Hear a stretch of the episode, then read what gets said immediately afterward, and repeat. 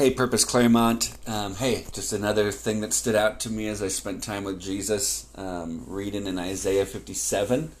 Um, just wanted to share this. Let's pray, and we'll jump in.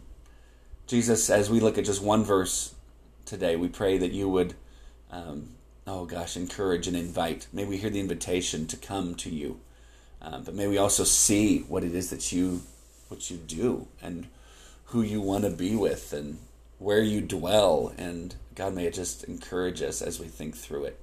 God, we love you and we thank you for your word. We pray this in Jesus' name. Amen. So, real quick, in Isaiah 57, verse 15, says this For thus says the one who is high and lifted up. So, this would be God, who inhabits eternity, whose name is holy. Nothing but who, who inhabits eternity. Do you ever feel like you're uh, taking too much of God's time?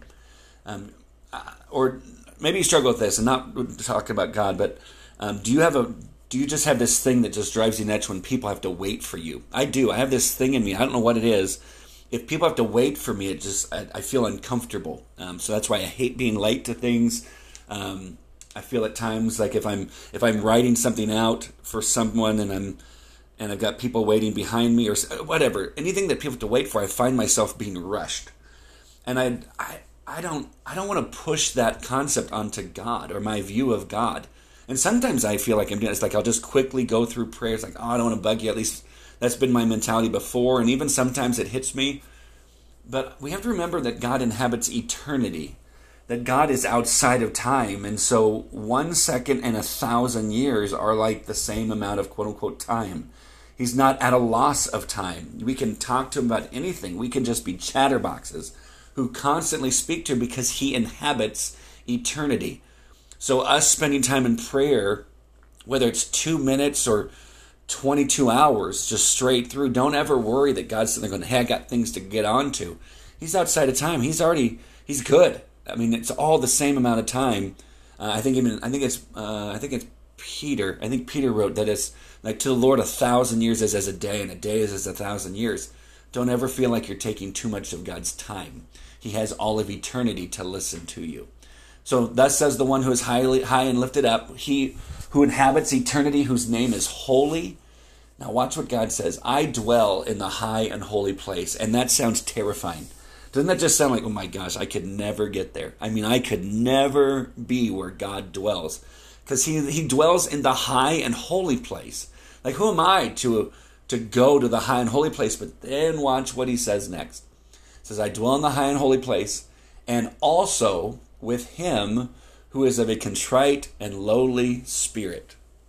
Think about where God dwells. God dwells high and lifted up. He's exalted, the King of the universe. But he also dwells with those of us who are contrite. That word contrite means to be crushed, to be to be broken. Um, to, to crush into, into pieces, to collapse. Those of us who just feel like we've got nothing left. God's sitting going, I dwell with you. I dwell in the high place, absolutely, but man, I dwell with the broken and I dwell with the crushed. And doesn't that kind of make us think that maybe our ministry is called, like if we're going to follow Jesus, we are called to those who are crushed and broken and feel like they've collapsed. That that's where God dwells. So he dwells in the highly place. He dwells with him who is of contrite and lowly spirit. The word lowly is humble, this humble spirit. So if you're feeling you're at a place of, of brokenness, like you've experienced God breaking you, which is good. And this is, there's no time in this podcast to talk about the blessing that comes from God breaking us. But in short, when God breaks us, he heals us and we're healed even even stronger and more healthy than before. One of the greatest, most loving thing, things that God can do is to break us, to bring us to a point of being contrite and lowly in spirit. Now, watch what he says. Here's the ministry that he does to revive the spirit of the lowly or the humble and to revive the heart of the contrite. So, guys, think about it. If we never came to a point of being contrite and being lowly in spirit, then we would not experience the revival of the spirit that comes from God's ministry to the lowly and the contrite. Guys, that's part of the blessing that comes with being broken. And it's what it is that God accepts. If you're to switch over to Psalm 51, verse 17, it's, it's the uh, David wrote this after being confronted by uh, the prophet Nathan because of his sin with Bathsheba. Guys, after he, he comes back to repentance and comes back to just wanting God, listen what he says. In this song, he writes, The sacrifices of God are a broken spirit, a broken and contrite heart, O God, you will not despise. Guys, he accepts, he loves the sacrifice that God loves. Is not this sacrifice where our lives are completely in order and everything's perfect, and that's when we go to God. And no, the best that we can give Him, the best that we can give Him is who we really are a broken and like a like a smashed or broken or crushed and contrite heart. And watch this, God, you won't despise that. He accepts that every single time.